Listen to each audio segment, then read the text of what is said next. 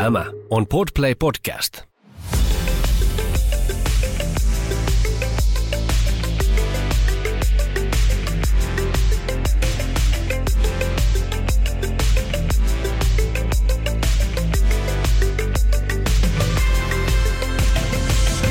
Mä teen tähän alkuun kolme huomiota tästä keskustelusta, jonka Samu Haberin kanssa kävin ja joka, joka kohta kuullaan.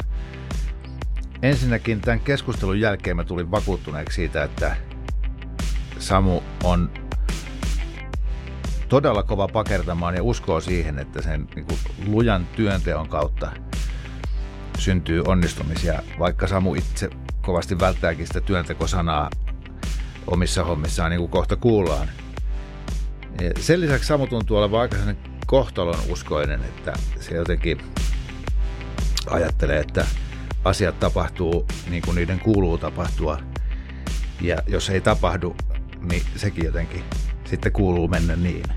Mutta mikä tärkeintä, syy minkä takia Samu Haaber on päässyt sinne, minne on päässyt, niin on, on se, että hänellä on hämmästyttävä kyky nauraa itselleen. Ja jotenkin suhtautua tosi armollisesti omiin mogailuihinsa. Koska se vie paineet pois ja se antaa sitten tilaa tehdä valtavia onnistumisia. Okei, mennään kuuntelemaan. Latua podcast ensimmäinen jakso. Kovasti tervetuloa kaikille, jotka on kuulolla ja myös kaikille, jotka katsoo tätä.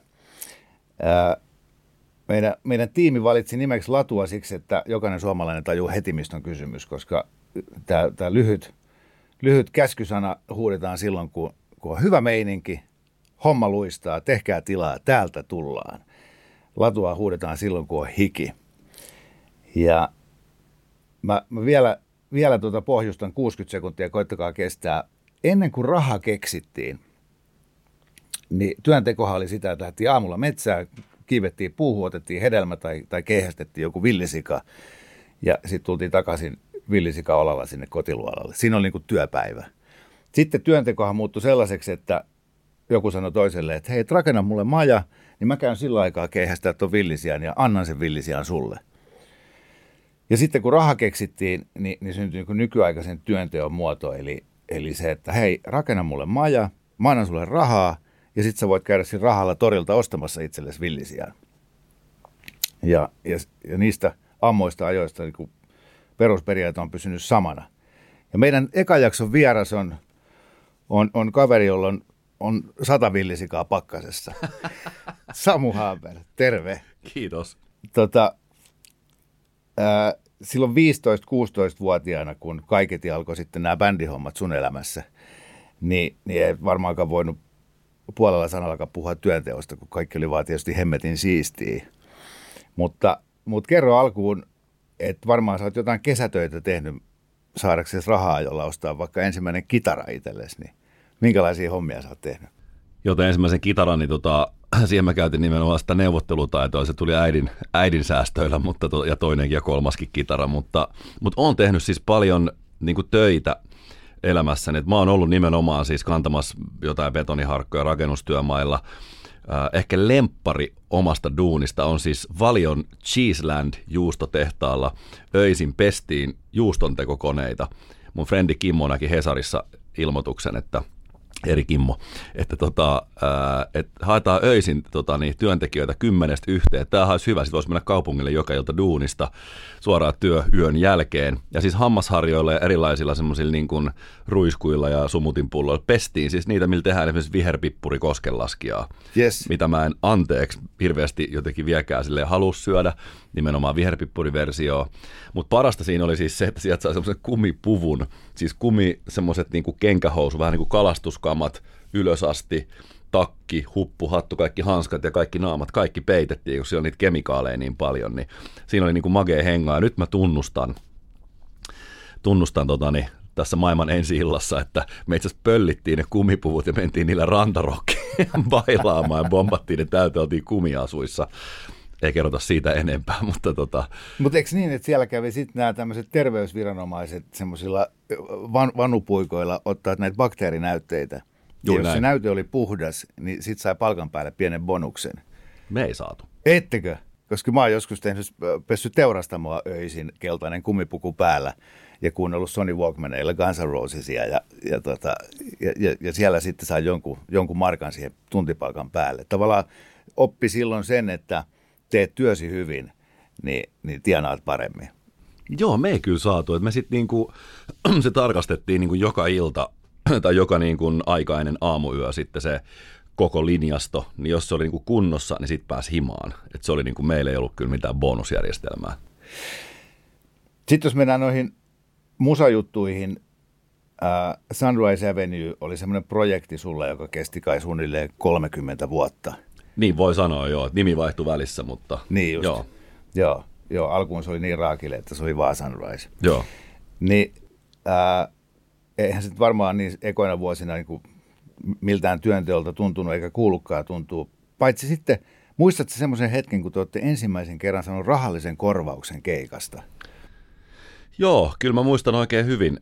Se oli sunrise yhtyeen aikaa 90-lukua ja mä oon ollut ehkä just 18-vuotias ja, ja tota, niin Karamalmin kesoil huoltoasema, eli Roadhouse, kuuma kapakka, missä me esiinnyttiin. Me saatiin 50 molemmat, Jan Hoental ja minä. Ja myös määrittelemätön määrä pizzaa ja olutta, että siihen kuului niin tämmöinen catering-palvelu samalla. Niin tota, me saatiin 50 mieheen ja se tuntui hienolta, koska siinä meidän siis jättikonsertissa, mitä me siellä esitettiin, missä oli mutsia, meidän pari luokkalaista ja sitten toki siellä kävi semmoisia satunnaiskuulijoita, kun ihmiset tankkas autoja ja osti niin kuin skraboja talveksi, niin ne kävi siinä kassalla, sai nekin, ja joku kävi salaattipöydästä hakemassa salaattia makkaraperunoiden kylkiäiseksi, niin, niin tota, se oli hienoa, että siitä sai niin kuin rahaa, mutta kyllä se tuntui hienolta. Hitto, kun olisi tajunnut säästää sen 50 seteliä ja laittaa sen niin kuin johonkin la, la, lasiin ja seinälle. Että niin kuin en, ensimmäinen musiikilla tienattu raha. Todennäköisesti tuhlasit sen saman tien. Kyllä se varmaan meni sinä iltana, koska siihen aikaan, niin kuin tietysti aina konsertin onnistuminen ja muu on niin kuin pieni ihme, että moni tekee hyvin duunia. Silloin ei tietysti ollut niin kuin kruuta ja mitään tämmöistä muuta, mutta, mutta tota, kyllä sitten piti aina vähän sitten juhlia ja seuraavana päivänä ei ainakaan ekalle matikan tunnille vielä päästy. niin, se toi, toi juhliminen, niin se on aika oleellinen osa sitä rokkitähden elämää, että sitten jos mennään niin kuin ajassa eteenpäin sille, että, että teidän keikoilla alkoi oikeasti olla ihmisiä, jotka tuli teitä kattoa, niin, niin eihän sitä nyt sopinut sitten keikan jälkeen kadota jonnekin kotiin tai, tai hotellihuoneeseen, vaan, vaan, vaan sitähän pitää suuri elkeästi todeta, että elämä on kivaa. Kyllä joo, ja siis mä oon mun mielestä sitä mieltä, että nytkin kun on vaikka tehnyt ensimmäisen suomenkielisen kiertueen, niin tuohon kun se Tavastialle päättyi, niin olisi se nyt ollut aika outoa, että siinä olisi oltu sitten – Tomas ja Janne ja Risto ja minä ja sitten äh, muutama tekniikkahenkilö siinä, niin olisit silleen, kiitos, oli hyvä työpäivä ja palaamme asiaan loppuvuodesta. Että eihän totta kai siinä mennään niin kuin kimpas syömään susia ja avataan viinipullot ja niin kuin mutustellaan sitä, mitä tapahtui. Et alkuvuosinahan se oli sitä, että sitä oli niin hermostunut niistä keikoista, että oli pakko vetää sille niin kuin vähintään kymmenen törppöä sen keikan jälkeen. Nykyään, jos niin kuin vaikka Sunrise Avenuen kiertueella, niin mä saatoin olla siis ihan omalla prätkällä tai autolla. Nytkin mä kävin Suomen kaikki keikat omalla autolla ja ajoin melkein kaikesta niistä vielä itse himaan sen keikan jälkeen, mutta tota, on erilaisia tapoja niin kuin pureskella ja mutustella sitä, mitä tapahtui, mutta kyllähän nyt niin kuin onnistumisia pitää juhlia, niistä pitää nauttia. Mun mielestä se on osa tota, tätäkin touhua.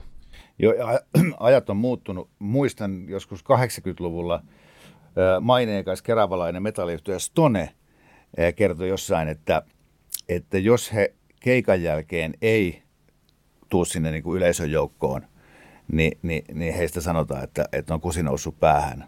Niin, mutta jos he menee sinne ihmisten joukkoon juttelemaan, niin silloin hieno sanotaan, keikka. Ei vaan silloinkin sanotaan, että ahan on kusi noussut päähän. että tekee miten vaan, niin a- aina pidetään diivana. Mutta onneksi ajat on vissiin tuossa muuttunut. Onne joo. Onne silleen ja, ja totta kai sitten niin kuin jossain vaiheessa alkaa niin kuin siinä urassa ja matkassa arvostaa erilaisia asioita. Esimerkiksi sitä, että jos sulla on neljä, viisi keikkaa viikossa, että sä oot kunnossa ja sun on kiva olla lavalla ja muuta, mutta kyllä mä luulen, että niin kuin alkuvaiheessa kaikki oli vaan niin hullu ja outoa ja sitten jossain vaiheessa päästi oikein siihen, että oli joku levyyhtiön tyyppi, jolla on visakortti, se kävelee siellä edessä ja maksaa kaiken ja muuta, niin sehän oli vaan silleen, että voiko tämä olla totta. Että kyllä niin kuin ensimmäiset parin vuoden niin kuin reissut tuolla, niin kyllä mä nyt myönnän, että mä niin kuin hirveästi niistä mitään silleen niin oikeasti muista. Että out of my life pyöri niin kuin päässä ja yleisömeri edessä ja muuta, mutta se ehkä kuuluu siihen juttuun silloin ja sitten se siitä muotoutuu joksikun muuksi. Käykö siinä oikeasti niin, että pitää kysyä joltain levyyhtiötyypiltä, että hei, missä kaupungissa me ollaan? No kyllä, no ja välillä ihan, että missä maassa me ollaan, mutta niin kuin, ei nyt silleen se humalankaan takia, vaan ihan se niin kuin infoähky, mikä sulla on. Että sä oot mm. fokusoitunut siihen promoon ja niihin keikkailuihin ja faneihin ja mediaan ja muuhun. Ja sitten tota, ää, saatat niin kuin aamulla herätä jostain kiertuen bussista silleen, sit sä rautat sitä verhoa, sä katsot silleen, että outoi kirjaimia. Että me ollaan varmaan ehkä vaikka sitten jossain niin kuin Itä-Euroopassa. Tai sitten ranskankielistä tekstiä, sille rue de jotain. Että niin. me ollaan varmaan, olisiko Luxemburg vai olisiko Ranska? Niin, plus kun sä et itse ole se matkanjohtaja, sillä niin kuin isä tässä vie perhettä Kanarialle, vaan, vaan siellä on joku tyyppi, joka suoraan keikan jälkeen vie sut lehdistötilaisuuteen, siitä suoraan bussiin, sitten nukkumaan, ja kun sä aamulla heräät, niin kuinka sitä edes voisi tietää, missä ollaan. Niinpä. Joku muu hoitaa kaiken sun puolesta. Kyllä. Vielä tuosta, ju- just to, to, tota aikaa ja tota elämää, niin, niin, niin kerro se niin kuin normaali rokkitähden työpäivä, ro, rokkitähden arki. Okei, ää, sä heräät sieltä keikkapussista, rautat sitä verhoa, niin kuin sä kerroit, sitten on niitä outoja kirjaimia, sitten tullaan perille. Mitä tapahtuu? No se riippuu vähän rokkitähdestä, että jos, on niin kuin, jos sä oot solisti ja sä teet sen promootiohomman, teet musiikit ja niin kuin pyörität tavallaan sitä niin kuin hanketta, niin se on kovin erilainen kuin jos sä oot vaikka basisti ja soitat ne keikat. Et siellä on, osalla voi olla tosi paljonkin vapaa-aikaa ja, ja niin kuin Ilkka Ruutu, hyvä ystäväni Sandra Seveny basisti sanoi, kun en muista kuka Hesarin toimittaja kysyi, että nyt kun Sandra Seveny lopettaa, niin sun elämä varmaan muuttuu radikaalisti. Niin Ilkka sanoi, että kyllä, että mun pitää nyt niille 11 päivälle keksiä jotain muuta puuhaa, milloin meillä on noita keikkoja, mikä on silleen niin kuin, hienosti häneltä sanottu, mm. että ja sitten on hienoa, että jätkät on antanut mun myös niin olla se liideri ja itse asiassa se koko niin kuin homman moottori ja sitten on niin kuin hoitanut sen soittohomman täysillä. Mutta omalla kohdalla se on ollut sitä, että kun nyt siinä maassa ollaan, niin totta kai paikallinen levyyhtiö on yrittänyt saada mahdollisimman paljon mediaa niin kuin asian taakse, että mahdollisesti aamutelkkaria, nykyään ei tehdä niin paljon, mutta ennen tehtiin aina aamu-TV, mahdollisesti joku pieni esiintyminen siellä vaikka yksin tai kahdestaan jonkun kanssa, aamuradioita siitä, sitten voi olla joku niin kuin palaveri paikallisen levyyhtiön ja agentuurin kanssa, että mietitään mitä festareita ensi kesänä tai miten tämä kiertue tänne tulee sitten syksyllä tai keväällä.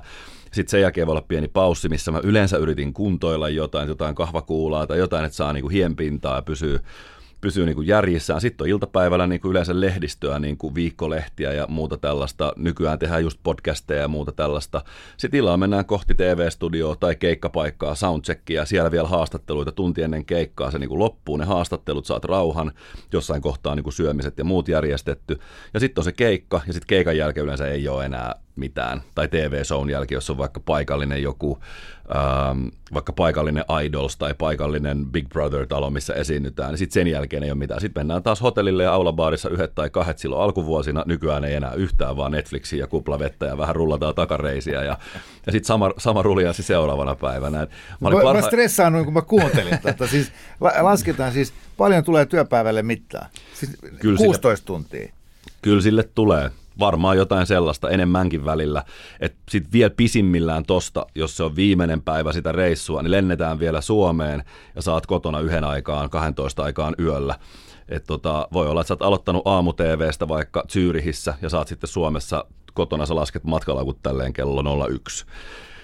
Totta kai sitten on välillä vapaampia päiviä, kun on aikaa luovuudelle toivottavasti ja muuta, mutta Mä laskin tuossa silloin, kun kirjaa tein Tuomas Nyholmin kanssa, että 311 ulkomaapäivää mulla oli pahimpana vuotena.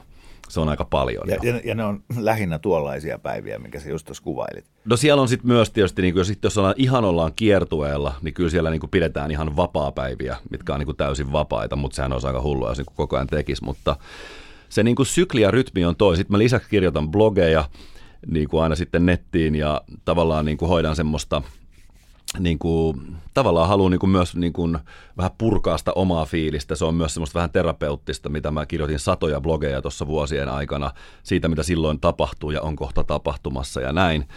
Ja tota, muutenkin sitten semmoista niin kehohuoltoa ja mielenhuoltoa ja muuta ja sitten yrittää niin ainakin sen yhden päivän viikossa niin kuin leputtaa, että olisi niin kuin muuta mietittävää kuin se kitara ja siihen liittyvät asiat.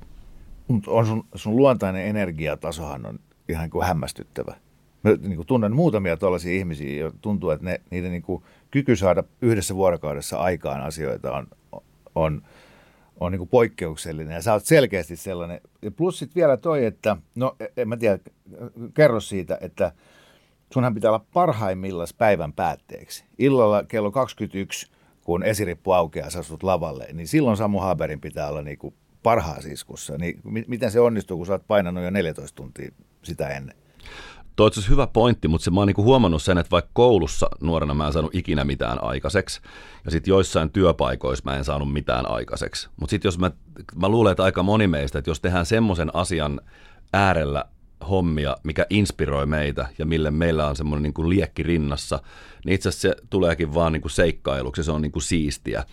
Ja tota, se on niin kuin, öö, mun mielestä ehkä se oleellisin puoli sitä asiaa, että kyllä niin kuin varsinkin ne ensimmäiset sanotaan kahdeksan Sunrise Avenue vuotta, niin se rakkaus siihen Sunrise Avenue koko asiaan on niin vahva, että ei mulla ole, niin kuin, se on enemmän kuin uskonto, enemmän kuin parisuhde, enemmän kuin mikään.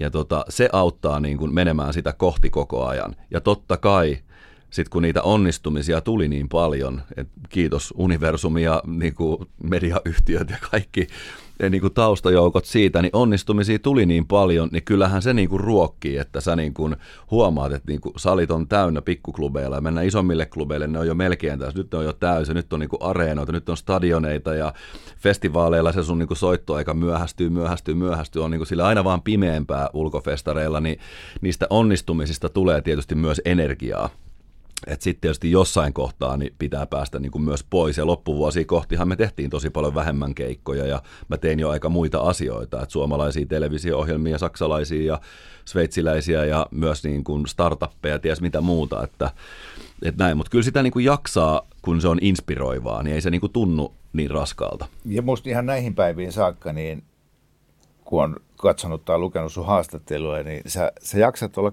jotenkin niin kuin häm, hämmästellä, olla kiitollinen siitä, että, että ihmiset tulee katsoa mua.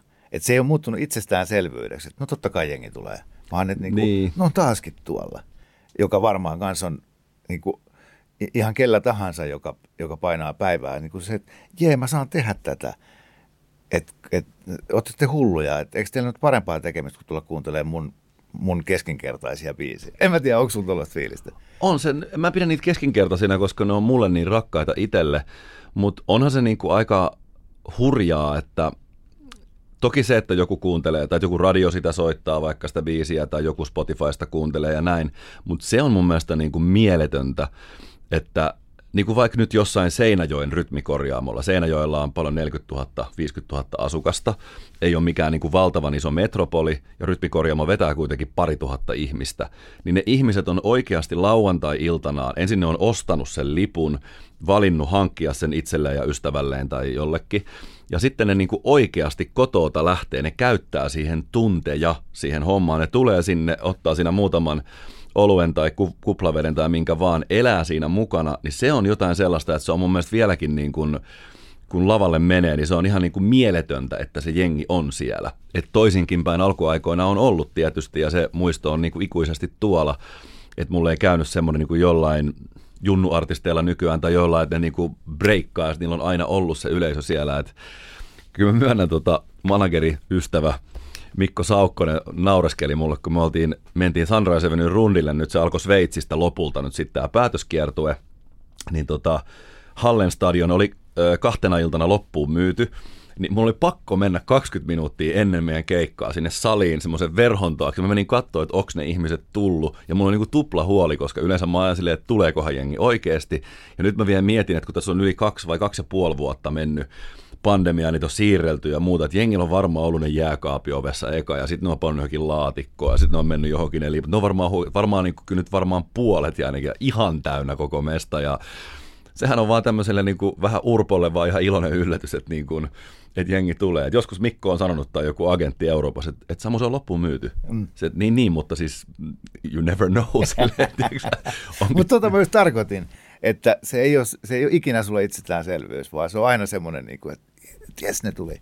Mutta eihän mikään toisaalta ole, mm. että se, että me ollaan tässä hengissä tänään ja se, että niin kun, äh, niin kun sydän pumppaa verta ja kaikki, niin sehän on niin kuin pieni ihme, mutta se, että sulla tulee vaikka tavastia täyteen ihmisiä, niin onhan se nyt aika niin kuin hullua. Eihän siinä lauantaina siellä muuta ole, niin sinne ne päätti niin kuin, tota niin, tulla katsomaan sitä keikkaa, niin kyllä siitä on oikeasti tosi kiitollinen. Tuosta oman tiimis olet maininnut tässä monta kertaa ja, ja tavallaan myöskin kiitollisuus niin kuin ympärillä olevia ihmisiä kohtaan. Ää, muistanko oikein Jukka Baklund ja, ja Fairy Tale Gun Band, joka on siis ilman muuta supertärkeä biisi sulle ja Sunrise Avenuelle. No sitä ilman ei olisi mitään, en mä olisi varmaan tässä ilman sitä. Ja biisiä. eikö se ole niin, että ilman Jukka Baklundia ei olisi Fairy Tale Gun Bandia? Kerro siitä. No ei olisi koko sitä lähtöä ilman Jukka Baklundia, että niin outo jätkä kuin se onkin. ja tota, erikoinen hahmo. Ja se oli vissiin 22-vuotias, kun se tuotti sen Sunrise Avenue ykkösalbumin. Niin tota, se on kyllä tota, me oltiin tehty melkein koko albumi jo, ja mä olin ihan varma, että näillä päästään niin kuin askelia eteenpäin. Sitten Jukka sanoi, että tämä on yksi sun hirveä slaavilainen iskelmä paska. Tämä oli suora, suora lainaus. Että tämä pitää panna ihan paskaksi, että tämä on ihan hirveätä, niin kuin, mä en muista mihin bändiin se sitä niin kuin vertas, tai johonkin 60-luvun niin kuin ankeista ankeimpaa johonkin niin kuin, vanhan, vanhan koulun iskelmään. Ja sitten tähän tulee tämmöinen, mä muistan vaan bändin jätkeen ilmeet silleen, että ei kyllä varmasti tule, että tämähän on kaukana siitä, mitä tehdään. Ja, ja sit tota, niin sitten vaan semmoinen siitä tuli ja kyllä niin kuin Jukan nerouden takia, niin mä tänä päivänä ja kaikki meistä itse asiassa Sunrise Avenue jäsenistä, niin nykyisistä entisistä, niin asutaan niissä taloissa, missä asutaan ja ilman sitä ei olisi tullut mitään Hollywood Hillsejä, ei Irinan hiljaisuuksia, vain elämää ohjelmissa eikä muuta, että Jukka oli kaiken alku ja juuri – kaikessa hulluudessaan, mutta se on ihanaa, miten hullu jätkä se on. Sehän on ihan niin kuin crazy ja nimenomaan niin kuin Einstein oli hullu. Joo. Niin tota, terveisiä vaan sinne Nashvilleen Jukalle. Nyt voi laittaa vaikka tämän podin hetkeksi pauselle ja sitten käydä spottarista kuuntelee se biisi, koska sehän lähtee nyt sillä. Just niin.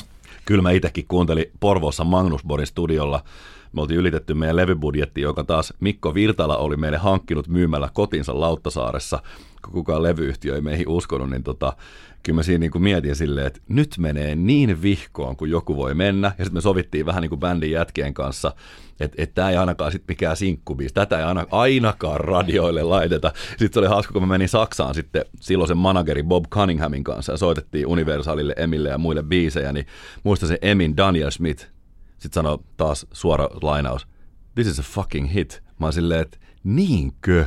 Että tästä biisistä tulee ihan valtava Euroopassa. Tästä tulee niinku isoin radiohitti. Silleen, että siis tästä, okei, okay.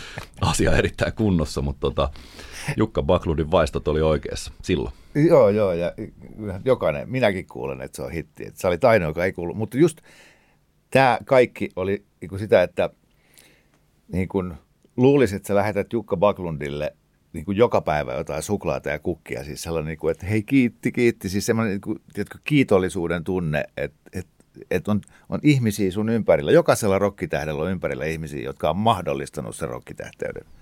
On ja osa niistä ei tee edes musiikkia, että niitä mm. on niin kuin kotijoukoissa ja ja ystävissä ja tälleen. että se on semmoinen, niin kuin, jos Sunrise Avenuetä katsoo niin tuommoisella julkisella perspektiivillä 16 vuotta, niin siellä on aikamoinen liuta niin kuin väkeä, jotka siihen on vaikuttanut. Jaakko Helenius, joka, tota, niin, mä en tiedä mitä se nykyään tekee, se myy jotain ihme kemikaalijuttuja jossain, mutta siis hyvä ystäväni, niin, niin tota, Jaakko Heleniuksen kanssa on tehty monta kertaa semmoinen ihokarvatesti, ja mä ikinä unohdan, mä otin Hifki hallista, Hifki oli vielä hävinnyt, mä otin Jaakon kyytiin, mun autoon. Mä sanoin, nyt tehtäisiin taas ihokarvatesti. Ja sitten mä ajetaan Mannerheimin tietysti, mä että biisin soin. Mä tein tämmöisen uuden biisin, sitten tulee. Sitten Jakko sanoi ennen kuin eka kertsi on puolessa välissä, että kato mun ihokarvoja. Sitten mä silleen, että asia kunnossa, että Jaakon ihokarvatesti toimii.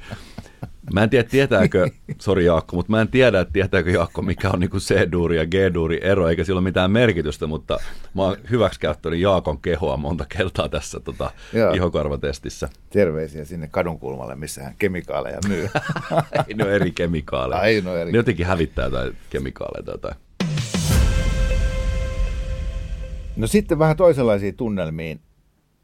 Ö, onhan sullakin varmasti ollut niitä niin kuin to- totaalisia turhautumisen hetkiä ja, ja sellaisia, että mikä ei voisi vähempää kiinnostaa kuin nämä, nämä soittohommat.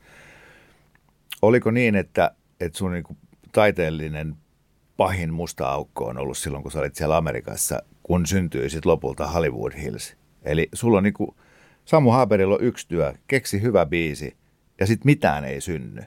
O, o, eikö silloin ollut joku tämmöinen tilanne? Joo, se oikeastaan se niin kuin Hollywoodin se kuukaus, mitä mä siellä olin, niin se oli sen niin kuin mustan aukon, se niin kuin viimeinen tavallaan tunnelin pääty, missä oli vähän semmoinen joko tai tilanne, että sitä oli edeltänyt semmoinen parin vuoden. Eka levy meni katosta läpi ja niin kuin Ateenasta Tukholmaan niin kuin klubit tai Ateenassakin jotkut ihmeet stadionit rokkas biisejä, mutta tota, ja kaikki siinä välillä. Mutta sitten ei vaan, niin kuin kakkoslevy floppas aivan täysin, ei tullut niin kuin yhtään mitään mistään ja niin kuin yleisöt katos ja radiot ei soittanut. Ja mä pidän vieläkin himassa sen kakkoslevyn kultalevyä seinällä jonka Jupe Tuomolalta sain tuolla tota Apollossa Helsingissä. Ja mä saatiin se siksi se kultalevy, että Anttila oli ostanut niitä sisään 15 000 kappaletta. Niistä ei varmaan myyty edes tuhatta. Ja ne on edelleen jossain siis edesmenneen Anttilan jossain siis tuhoamossa. mutta ne ei ota, tai siis niiden, mun pitäisi itse asiassa antaa se kultalevy takaisin, mutta mä en viitti. Mä pidän sitä itselläni muistona siitä epäonnistumisesta. Ja se on tota, mun vessan seinällä kotona yhdessä Hollywood Hillsin vastaavan levyn kanssa, joka onkin sitten ihan ää, niin kuin perusteiden kanssa saatu, mutta se oli hirveätä. Mä muistan, mä soitin managerille Lontooseen monta kertaa viikossa ja sitten mä aina niin itekseni mietin ennen kuin mä painoin sitä Bobin numeroa siinä ehkä iPhoneissa siihen aikaan, että please, on joku yksi hyvä pieni uutinen, kun kaikki meni niin kuin puihin. Ja tietysti oli finanssikriisit ja muut ja investoinnit alalle lakkas ja ja sitten meidän käyrähän näytti alaspäin. Et se oli aika ilmeistä, että Sunrise Avenue loppuu. Mitä ne tunteet oli? Oliko se niin kuin, että sä oot pettänyt nyt just niin kuin levyyhtiön ja managerit, vai pettänyt sun perheen, vai pettänyt fanit, vai pettänyt itses, vai onko se häpeää vai vihaa vai? En mä pettänyt kyllä ketään ollut, en edes itseäni, koska mä niin kuin tiesin, että mä oon kyllä kaikkeni antanut, hmm. mutta se oli jotenkin semmoisessa umpisolmussa koko se ura, niin kuin silleen itseäni tarkastelen, se mun oma ura oli niin kuin ihan umpisolmussa, Sunrise Avenue oli ihan niin kuin perseestä silloin. Mun mielestä me oltiin kaikki silleen niin kuin väsyneitä, vanhoja, ylipainoisia, epäkiinnostavia, huonoja. Niin kuin se oli tosi nolo koko se keissi. Ja tota, ää, mä olin niin kuin pikkasen niin kuin tavallaan annoin itselleni semmoista ajatusta niin kuin nieltäväksi päivä päivältä, että ehkä toi oli toi niin kuin menestyksen vaihe, oli toi yksi albumi, se eka mikä tuli, ja se toista ei tule. Että hyväksy Samu sekin ajatus, että näin se voi olla, että harva saa sitäkään. Mä mietin just, että Europe yhtyä, yksi iso albumi, sen jälkeen ei mitään.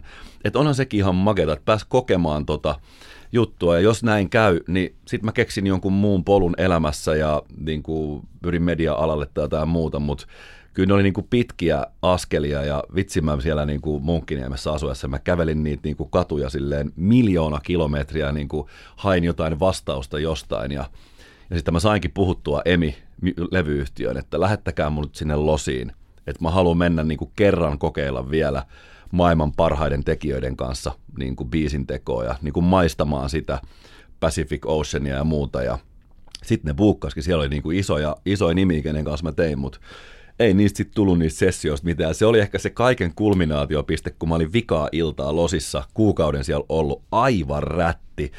Ja niin kuin pienessä niin kuin semmoisessa suruhumalassa siinä hotellin parvekkeella. Ja sitten mä vaan niin kuin totesin, että no tästä ei tullut mitään, että tää oli nyt tässä, ei ole semmoista biisiä, miltä alaspäin menevä kurssi enää käännetään, että ei ole hittiä ollenkaan.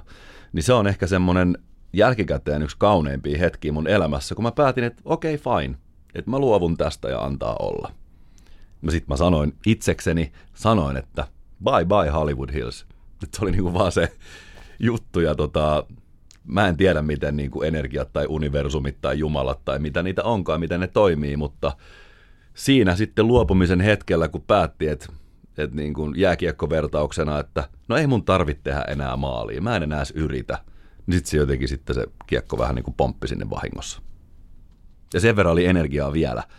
Että kun silleen, että bye bye Hollywood Hills, I'm gonna miss you for... Silleen, apua hetkinen, mitä tapahtuu? Silleen, että mä otan sen kitaran nyt vielä kerran tuolta esiin. Ja sitten mä niin äänitin sen puhelimeen vaan se, ja melkein samat sanat siis, mitä siinä biisissä nykyään, bye bye Hollywood Hills forever. Ja mä vähän niin kuin lauloin siinä sille mun ura, uralle ja unelmalle, että hyvästi, että mä, mä tuun kaipaamaan sua ikuisesti. Nytkin menee ihan kylmät väreet. Jaakko Heleniuksellakin nousis. Mutta en mä sitä ajatellut se enempää sitäkään. Et sit mä olin niinku luovuin siitä, mä lensin himaan, mä olin vaan poikki. Mä halusin vaan mennä niinku jätkien kanssa tai jonkun friendien kanssa jätskille. Mä halusin mennä mökille ja mä halusin mennä hifkin peliin tai jotain muuta, tekee ihan muuta. Ja sitten siitä vasta muutaman kuukauden jälkeen, niin tutustuin Jukka Immoseen ja mä sanoin, että mulla on tämmöinenkin renkutus. Jukka oli silleen, että ei saatana. En mä ollut itse ajatellut, että se olisi mikään hitti siinä kohtaa vielä. Ja, ja jotta kaikki tajuu, mistä on kyse, niin mitä tavallaan se biisi sitten aikaan sai? Mitä tapahtui Sunrise Avenuelle sen biisin julkaisun jälkeen versus siihen eka hittilevyyn? Areenat no, kasvo. Joo, sitten me alettiin soittaa areenoita ja sehän on tota, mun Hollywood Hillsin hienoin niin kuin tavallaan silleen saavutus on tietysti se, että kun kurssi menee alaspäin, niin joutuu tekemään tupladuunit, että sen saa takas ylöspäin. Fairy Tale Gone Bad aloitti kaiken. Sitten Hollywood Hills niin kun käänsi kaiken ylös, se meni paljon korkeammalle kuin ennen. Just se. Mutta se, että se on koko niin kuin Ruotsin koko vuoden soitetuin biisi, niin se on jotenkin siistiä. Se on se toinen, se on tupla platinalevy Ruotsista, mikä mulla on siinä Popgasmin epäonnistumisen vieressä mun pikkuvessassa kotona, niin se on siinä vieressä silleen, se on Ruotsin lippu vielä. Toi on muuten semmoinen tilastotieto, mikä harvoin tulee esille, koska toihan on aivan super mairittelevaa näin niin kuin suomalaisittain, että että jos, jos suomalainen biisi on Ruotsin soitettu biisi, niin, niin ihan sama kuin Kanada, Amerikka, mutta silleen Ruotsi. Kyllä. Tuli vähän semmoinen olo, että tekisi mieli irrottaa yksi hammas ja tota olla silleen numero 16 Suomi-paita, Ville Peltonen paita päällä siellä Ruotsissa ja se oli ihan sika hyvä vielä, on pakko kertoa, että kun sitä lanseerattiin, se oli tullut niin kuin maanantaina tai perjantaina, mihin siihen, mikä päivä silloin julkaistiin biisit. Sitten me oltiin tuolla Tukholman, mun mielestä Marie-torilla, tai joku siinä keskellä on sellainen tori siinä niin kuin lähellä NKta, tavarataloa, ja Suomi oli just voittanut Ruotsin tota niin, MM-kisoissa Bratislavassa 6-1 finaalissa. Suomi oli maailmanmestari. Jep.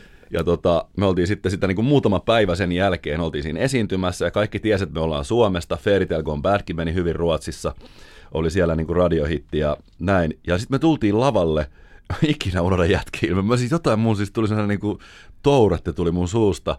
Mä sanoin tälle, että hei, we are Sunrise Avenue from Ishockeyland, Finland. Sitten muistan niin kuin, Riku ja Hille katsomaan silleen, niin kuin, että et sä oot tosissas. Ja sitten mä itsekin, että mitä mä niin kuin just sanoin, se oli mahtava niin kuin, pikkulapset buuas siellä, niin kuin vanhukset näytti keskariin, semmoinen, niin kuin, semmoinen Radion Ovan kesäkonsertti, hyvän mielen. Sitten mä olin siinä, tota, muista vedettiin muutama biisi vaan siinä, sitten menin sinne niin kuin, Hotel Nubis on semmoinen vanha hotelli, missä tapahtuu se Stockholm-syndrooma, se panttivankijuttu. Okay. Siellä on semmoinen ihme holvi, missä oli bäkkäri. Mä menin sinne, mulla oli pyyhe vielä päässä. Mä olin vieläkin silleen, että mitä mä sanoin. Mä katsoin meidän promoottoreita, nekin katsoivat että sä oot ihan urpojätkä. Mm, mm. Että me tehdään täällä duunia tämän bändin, että sä tuut tänne silleen, kai teitä satuttaa. niin. Sitten mä olin Expressenissa vai siinä toisessa päivälehdessä, niin mulla pieni kuva, musta semmoinen tyhmä kuva lavalta ja sitten jotenkin ruotsiksi, että se vittuilee meille. Hei, mutta se jätit muistijäljen. Mä jätin muistijäljen. Se ei ollut kyllä suunniteltu.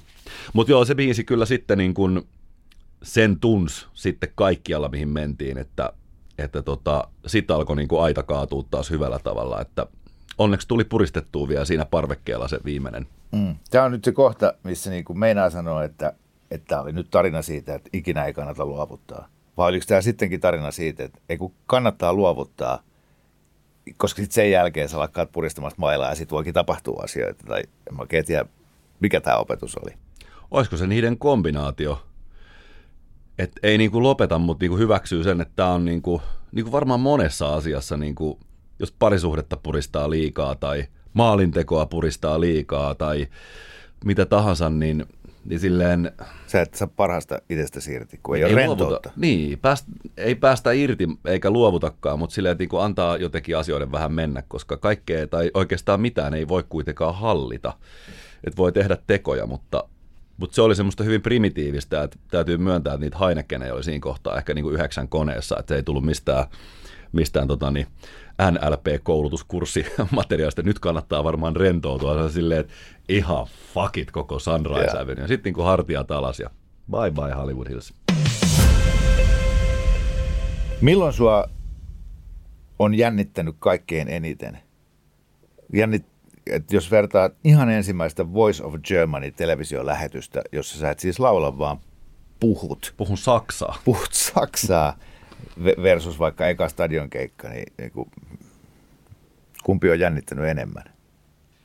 Mä nimittäin kuolisin, jos mä joutuisin Saksan televisioon puhumaan Saksaa. Se oli kyllä ihan silleen kova paikka, että mä en niin kuin, edelleenkään oikein ymmärrä, mikä se niin kuin, ihme ajatusten polku on, mikä mut sinne on niin kuin, totta kai ajatus oli, että mä menen promoomaan Sunrise Avenuetä, se on ihan selvää, että tuommoisella näkyvyydellä, niin, ja mitä tapahtuikin, eihän me sen jälkeen soitettu enää ikinä muuta kuin stadioneita ja areenoita siellä koko Keski-Euroopassa.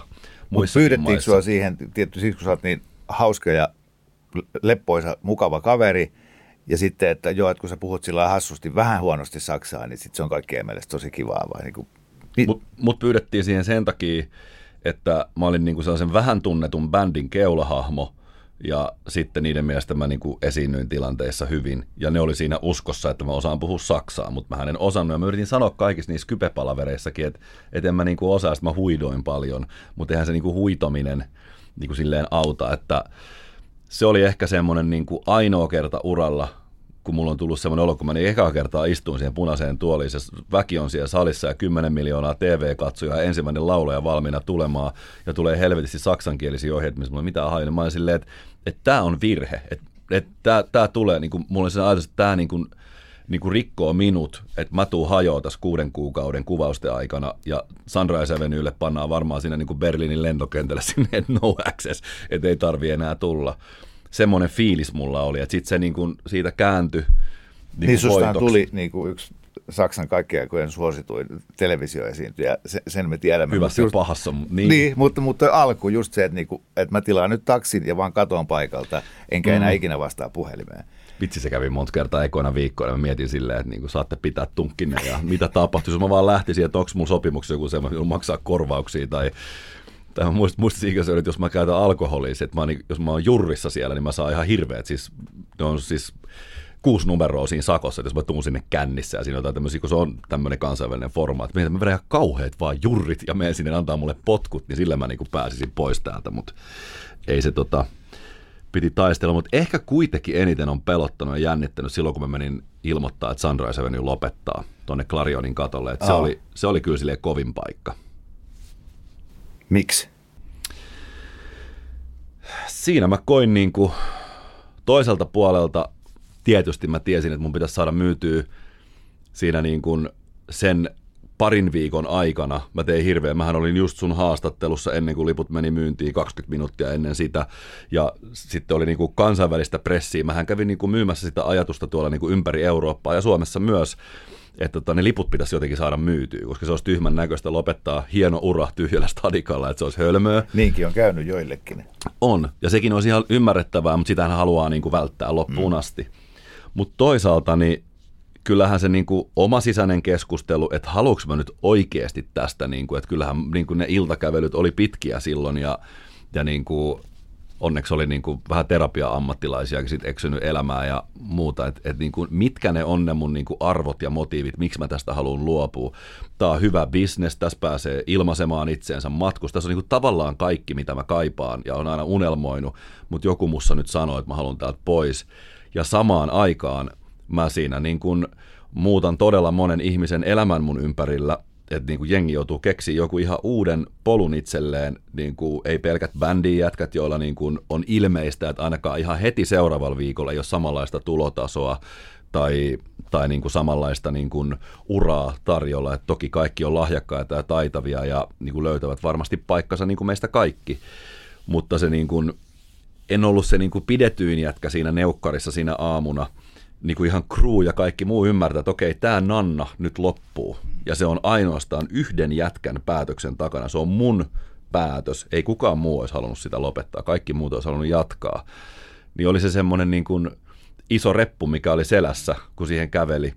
Ja miten mä sen siinä kommunikoin niin, että kuitenkin sen ihan perseestä olevan asian saa kuulostamaan kivalta, että tulkaa sinne keikoille ja muuta, niin siinä oli kaikenlaista – mutta se tuntui niin kuin raskaalta. Toki sitten siinä ne sanat sanottuaan, mä huomasin, että se tuntuu mun kehossa ja mielessä hyvältä sanoa ne sanat. Ja vielä kun mä menin kotiin, mulla oli ihan ollut se, että ah mä sain ton sanottua, niin tota, se niin kuin paljasti, että mä oon kyllä oikealla jäljillä. Mutta se aamu, ne edelliset viikot, kuukaudet siinä, kun mä sitä niin kuin olin ehkä puhunut siitä asiasta ulos niin kuin puolisen vuotta, niin ne oli kyllä pitkiä kuukausia ja tiesin, että se muuttaa munkin elämän ja menen epävarmuuteen ja en mä silloin tiennyt tekeväni musaa suomeksi. Mä ajattelin, että voi olla, että tässä oli koko mun musiikkiura nyt tämä 16 vuotta, mutta se oli niin kuin pelottavin paikka. Vielä yksi kysymys noista paineista ja pelottavuudesta, että ajan kuluessa os, niin kuin esiintymisvarmuushan kasvaa ja tulee luotto siihen, että, että ihmiset tykkää. Mutta mut sitten niin kuin meidän kaikkien duuneissa toivottavasti on niin, kuin niin sanottua palkkakehitystä vuosien varrella. Eli, eli sitten kun niin kuin sadan euron keikkapalkkio muuttui isommaksi, niin, niin tuleeko siinä niin kuin samalla sit paineita? Et mä saan tästä nyt niin hyvän korvauksen, että mun on pakko olla tänäänkin tosi hyvä. No mä en ole rahan kautta sitä noin koskaan ajatellut, että ehkä se, niin kuin, se suuruus muuten, että jos nytkin tuossa niin kuin vaikka Areena-keikalla on 180 ihmistä töissä, ja on ollut ihan siis käsittämätön toi crew koko ton ajan, että millaista ihan, ne on ihan siis oikeasti veljiä, niin kuin todella hienoja jätkiä, ja myönnän, että heistä, jotka ei nyt jatkanut mun kanssa, niin kuin, tai mulla on mahdollisuutta niin kuin palkata 180 ihmistä rytmikorjaamaan, kun ne mahus sinne, niin tota, vitsi oli ihanaa, kun Rintamäenpään Tomppakin, joka oli mun kitarateknikko niin kuin viimeiset kymmenen vuotta, niin sinne se tuli soundcheckia jo katsomaan Seinäjoella, kun hän siellä asuu, ja ei nyt ollut tässä niin kuin, ei saatu aikatauluja natsaamaan, että Tomppa olisi voinut jatkaa mun kanssa nyt, niin kyllä mä myönnän, että mulla on niin kuin ikävä niitä ihmisiä, ja tehän ei mistään katoa tietenkään, että me voidaan nähdä muuten, mutta tota, enemmän se on se, että sille Sunrise Avenuelle, en mä puhu niinku bändistä tai jäsenistä, vaan sille asialle, sille unelmalle, niin sille haluaisi antaa aina mahdollisimman hyvän valon ja paikan. Ja että se keikka olisi niinku hienoa, että se tarina jatkuu ja näin, niin, niin tota siitä se paine tulee. Et en mä sitä rahaa oikeastaan koskaan miettinyt niinku konsertteihin tai tommosiin liittyen. Et liput on silloin jo myyty ja ihmiset on jo siellä. Sitten vaan, että meillä olisi niinku ihanaa yhdessä, niin se on se ajatus. Entäs mokaamisen pelko? jotakin, kun kaikki, kaikki kokee omassa duunissaan se, että, että mitä jos mä mitä jos mä pilaan tämän, että mä soitankin vahingossa, mun korvamonitori lakkaa kuulumasta ja mä soitan yhden sävelaskeleen liian alhaalta ja sitten kaikki nauraa mulle ja mä en itse tajua sitä. Ja sitten mä tuhoudun ja kukaan ei enää ikinä. niin, niin, niin, niin. mutta tätähän ihmiset jännittää. Niin. Ja mitä jos kaikki nauraa mulle, mä oonkin ihan huono. No se on näin soittotaidolla, onneksi oli myöhäistä miettiä tuommoisia heti ekan keikan jälkeen.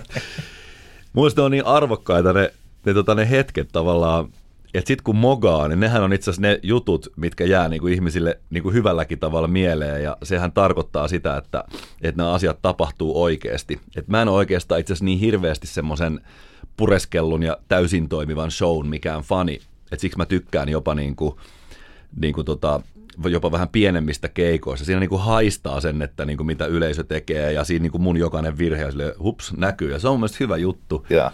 Ja siis lemppari oli joskus ehkä 2010, me oltiin Hampurissa jossain aika isolla keikalla, oli silleen niin kuin ainakin nyt satoja, en tiedä, olisiko tuhatta tai jotain ihmistä semmoisella klubikeikalla, ja se vedettiin yhtä sellaista biisiä siinä, ja tota, mulla oli niin kuin aivan tyhjää, että millä sanoilla se koko biisi alkaa, ja se muista se Sami soittaa, sitten Ile soittaa bassoa, ja niin kuin, hyvä meini kaikilla, se on niin kuin, silleen, että Samu sitä aloittaa, ja mä siinä on silleen, jes, helvetistä tämä biisi menee. Sitten meni sille ottaa rumpuja jossakin juomapulloa ja ei mitään siis niin kuin muistikuvaa koko kappaleessa, vaikka mä oon itse sen säveltänyt ja sanottanut ja ihan täys. Ja sitten niin kuin, jossain rupeaa sille jengi vähän vilkuilee ja silleen niin kuin, juna liikkuu ja ei vaan niin kuin, biisien vaala ja yleensäkin on silleen, että hyvä meininki, hyvä jammaus. Että, mutta on pitkä intro, että nyt, nyt Miten tämä ratkaistiin? Sitten mä ihan silleen, että tuliko teidän kellään meidän uuden albumin niin kuin albumia tänne mukaan, CD-levyä.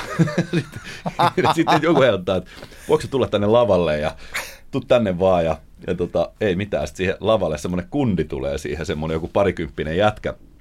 Te, tehdäänkö silleen, että tota, niin, oot tää biisi tässä, niin sitten biisin jälkeen mä tarjoan sulle oluen juodaan bisset tästä, voit mennä takaisin tuonne yleisöön avatko sen bukletin kohdasta, mä muista mikä biisi se oli, sä avat sen bukletin, mä vedin ihan kylmästi siinä niin kuin bukletista sen biisin, se oli ihan helvetin hauska, mä jotenkin mun pitää niin kuin uida himaa, ja jengi ajatteli varmaan, että toi on joku niin kuin näytelty juttu, mutta kyllä mä olin silleen niin kuin, löi aivan tyhmästi, miten mä niin kuin keksin, pakko että biisi seis, miten nämä sanat menee, toi oli se, mitä siitä pääsi.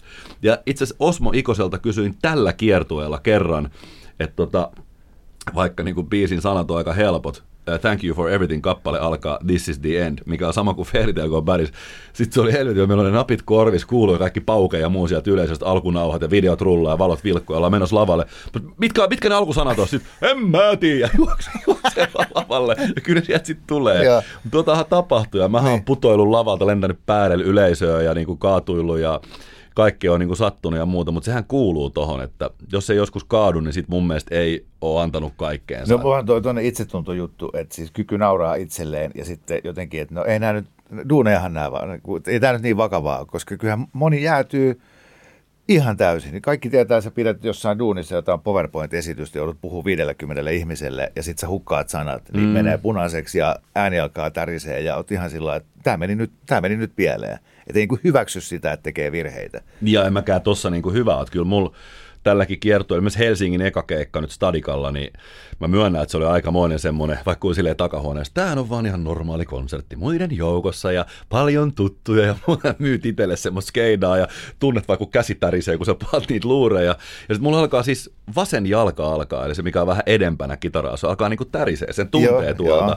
Ja sitten mä oikein mielessäni pari eka biisiä katsoin, että hengitys on helvetin kova, suuta kuivaa, ei ole saumaa käydä vesipullolla, kun sinne on yhdeksän metriä matkaa täällä ison lavalla. Ja tunnet vaan, että vasen jalka tärisee koko ajan, et ole mitään, näkyyköhän tää. Jossain vaiheessa, että ihan sama, tärisessä siellä, niin mä vedän tätä keikkaa. Mutta kyllä siinä meni niinku varmaan puolitoista biisiä silleen, että mä yritän nyt peittää tätä tärinää ja tälleen, mutta tota, kyllä jännittää tosi usein ja jäädyn itsekin siis tosi usein, mutta joskus keksii tommosia hyviä keinoja, miten pääsee sieltä niinku ulos. Ja ihan tajutonta siis, kuinka, ku, kuinka moni nyt, joka tätä kuuntelee tai katsoo, niin, niin kokee semmoisen, että, että okei, jos toi jätkä jos sillä jalka tärisee, niin on ihan ok, että itselläkin tärisee. Kyllä kaikki. Mä oon ihan varma, että, että tota, Ovetskin tai Mikael Granlund menee kentälle tai, tai niin kuin Lionel Messi menee kentälle, niin tai sanotaan näin päin. Mä lopetan koko tämän touhun heti, kun mulla ei enää koskaan jalka tärise. Mm. Koska se on myös ihana merkki itselle, että tämä on merkityksellistä, tämä on tärkeää, mä rakastan, mä en halua mogata. Eli se tarkoittaa, että tämä on mulle tärkeää.